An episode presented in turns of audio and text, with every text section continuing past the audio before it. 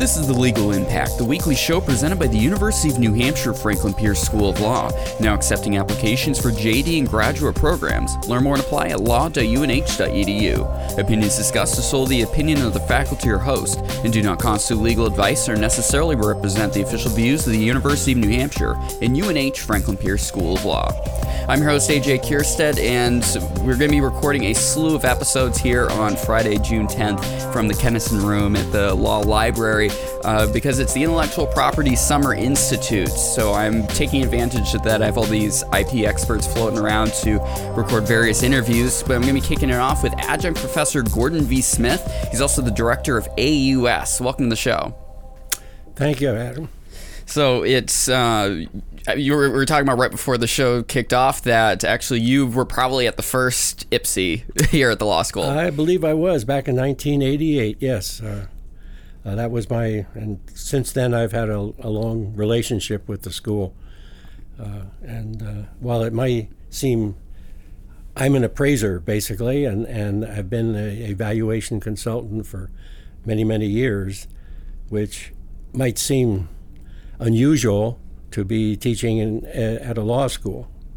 But uh, the point of it is that uh, 80% of business assets in this country nowadays are intellectual property, not bricks and mortar. And so there are many, many uh, valuation issues that arise with uh, intellectual property.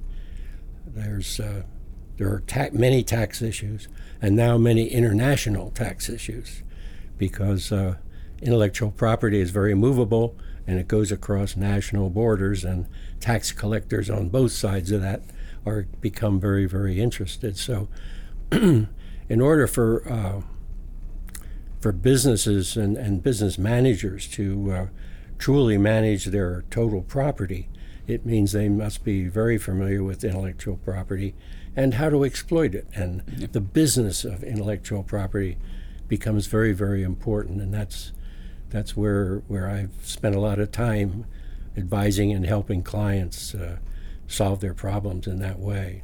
And IP valuation, intellectual property valuation is one of the key courses we have our students here take at UNH Franklin Pierce. And in fact, you're teaching it this summer during the IPSI program specific on that. I, I mean, specifically for intellectual property attorneys, what sorts of, like, are we talking patents? Are we talking trademarks? Are we talking, uh, like, what in the realm of that field are, should attorneys or soon to be attorneys really keep in mind? Well, it really covers covers the, the entire field of intellectual property, and as a matter of fact, um, when people speak of intellectual property, they, they, they start out by talking about patents. Mm-hmm. That seems to be the uh, the crown jewel, but in fact, they are not. Uh, in, in, my experience, uh, uh trademarks are extremely important in today's world, uh, brands, if you will, mm-hmm. and trade secrets, uh, proprietary technology is, uh, in my experience, often much more valuable than any patents that may that may be out there. There are many, many patents, but very few of them uh, really get uh, exploited and used uh, in business. So, well, you figure in the consumer market, licensing is enormous. And yes. So you go, you go to just bring it down bare bones. You go down to the Walmart and you see all the Marvel merchandise and you see all the Disney merchandise and such that's there. Disney and Marvel most likely had not, almost nothing to do with it. They gave those rights to someone to print the shirts, and then Walmart the ability to sell it. So it's all sorts of transactions yes. that occur. Yes, that's true. Licensing, the licensing business worldwide is is immense and uh, which is, in a sense, again, you might ask, why is valuation of interest in the licensing process? Well, the point is, uh, just like renting your house, you're giving up some ownership mm-hmm. of your property to somebody else, just a small piece of it, perhaps, but uh, and you expect to be fairly compensated for it, uh, and so it becomes a matter of like other business decisions, do I make this investment? Is there going to be a reasonable return for my for my stockholders or my owners if I make this license? Uh, either either as the licensee paying for it, or the licensor who owns it and is giving up a portion of, of ownership, really. It's, and uh, I imagine like market saturation and such definitely has an impact where you don't want to necessarily give out your IP to too many individuals because it's going to mess with whether it's valuable anymore. Very, very true. Very true. And we we've seen. I'm trying to think of a, an example. I can't off the top of mind, but uh, where a, a brand is so overused that it becomes almost worthless. Uh, and so brands have to be brands are and trademarks. Um, I treat them really mentally the same way, mm-hmm. but they are they're extremely powerful and at the same time very delicate. A brand can be damaged. We always remember Tylenol, the big mm-hmm. recall of that, and uh, the Edsel Ford, uh, uh, you know, and uh, they're memorable examples, but uh, it just shows how delicate brands and trademarks can be. And so, and today, copyright and all the things that go with copyright is extremely important because content is content is better than cash these, these days. Everyone is after content for the internet, for motion pictures, uh, and so content has become very valuable, and copyrights are very also very difficult to protect. Mm-hmm. And you've been in the industry for a very long time. I'm assuming this this harkens back to when I was in high school, like DRM protection and such. I mean, that must have been an important tool to protect the IP. Yes, yes, it is. And uh, but um, I, in a lot of ways, I think the the the law has not caught up to the technology and the the ability of people to use copyrights and exchange content. And it is property, and it can be extremely valuable property. Um, but I'm not sure that the law has been kind of chasing these problems, figuring out how do we protect it. Uh, if I put something, uh, I do a lot of photography. If I put one of my pictures on the internet, well, it's pretty much gone. Yeah, pretty much. I think. I, uh, and so, uh, if someone decides to use that for a national advertising program, I guess I just have to say, well, good luck. Thank you. yeah, I, I, mean, terms of service with these different social media providers must be the bane of your existence. Yes, yes, yes, and and that's that's one of the the areas of of uh, you know that of really new intellectual property, um, information rich databases are present today, and they, they were not 10 years ago. Mm-hmm. Databases, yes, but not information laden ones, which are really very valuable. And we have a lot of people who are doing influencing and w- what is the property there? Is there any property there? Um, so there are a lot of lot of questions that go with that. And I'd imagine, I mean, this goes to is a story all this time where lawmakers aren't able to necessarily get ahead of the ball, or do you feel like it's because of this just drastic uh, breakneck pace that we've been having with technology evolution over the last 30 years? Well, I think it's both. Uh, certainly, the, the breakneck pace is there. Uh, and yes, I would agree with you. Le- legislators haven't caught up to it, and and uh, definitely not. Matter of fact, I, I think that uh, right now is a is really wonderful opportunity for anybody in the intellectual property world, be it consultant like myself, or be it attorneys that that uh, uh, concentrate in it because uh, because of what's what's going on. I mean, the metaverse. Mm-hmm uh, cryptocurrency, blockchain, NTFs, uh, all of that is is blooming now. It's in a state of disarray now, as, yeah. I, as I would say, and because of that, I think many people might kind of ignore it. Well, there's oh, what's an NTF? I don't know what an NTF is, and it's besides I read about all kinds of fraud and and million dollar auctions and stuff. It's just foolish. But my feeling is that behind all that, there is if properly developed, all of these things can be extremely serious in the business world in Mm-hmm. terms of international transactions, that sort of thing. And so I think we're standing on the threshold of of of some very large events for for people in the IP world.